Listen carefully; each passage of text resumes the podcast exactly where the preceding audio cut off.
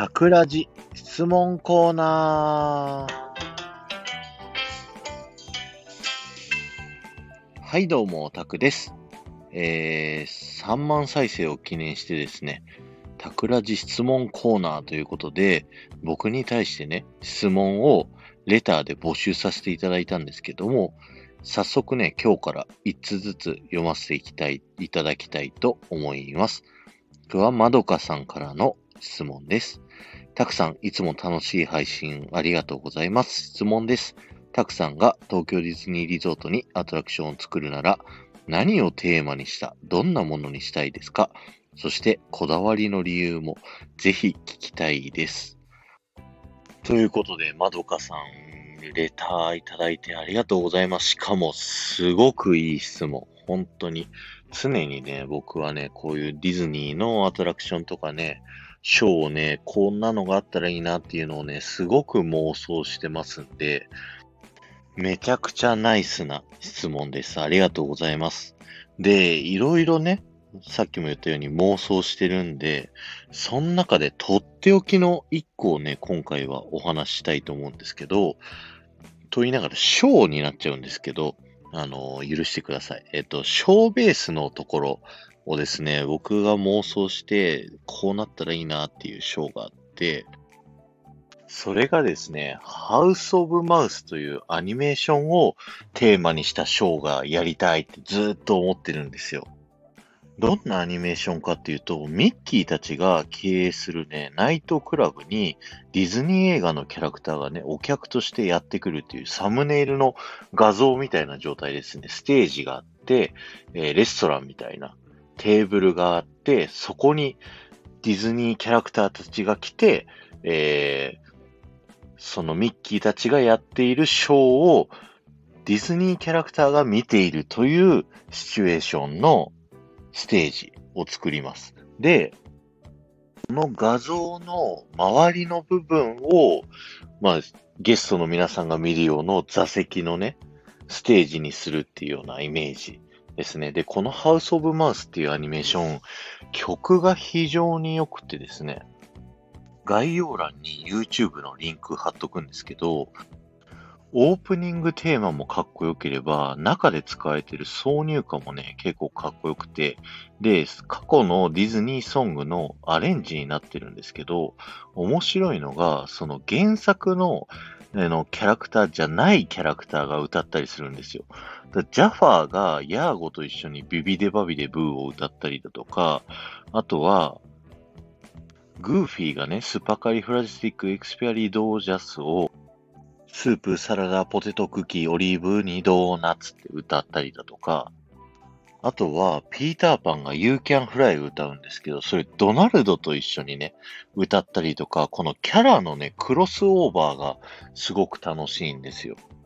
で、これらのステージを変わる変わるやってるのを、ディズニーキャラクターたちが、こう、レストランのテーブルに座って見てて、で、メリーポピンズとペンギンがウェイターになってそこにね、ぐるぐる回ったりだとかしながら、そこのメンバーをガツガツ入れ替えながらステージを繰り広げていくっていうショーがいいなと思ってて、で、ショーの場面転換にはね、あのステージのど真ん中にビジョンがあるんですよ。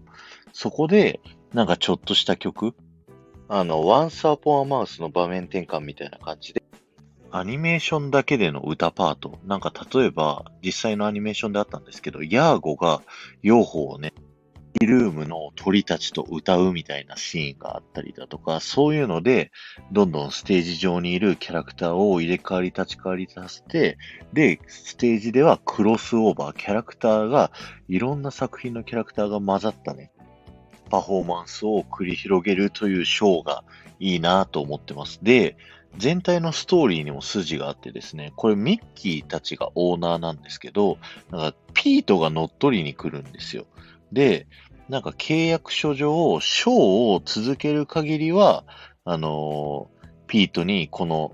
ハウス・オブ・マウスを奪われないっていう大筋のストーリーが一本あるのと、あともう一つね、ジャファーたちヴィランズがハウス・オブ・マウスを乗っ取りに来て、ハウス・オブ・ヴィランズって言ってですね、一回やるっていう回があって、その2種類のね、ヴィランズにやられるっていうシーンがあるんで、ヴィランズとね、しっかり戦うシーンも入れれるわけですよ。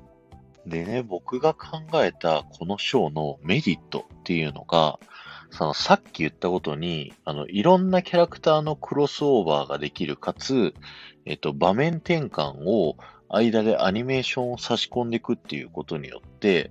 あの、パターンをバラバラにできるんですよね。今日はミッキーとキング・ルイが君のようになりたいっていう歌を歌った後に、3人の騎士が歌を歌ったり、あと、3匹の子豚とビッグバットウルフがね、狼なんか怖くないよ、めちゃくちゃかっこいいジャズアレンジで歌ったり、みたいなね。そういうのをどんどんどんどん日によって入れ替える、みたいな。で、ヴィランズのパートはピートが襲ってくる日と、えー、ジャファーたちが襲ってくる日の2パターンに分けるというような感じで、見るたびにね、変えれるっていう、それは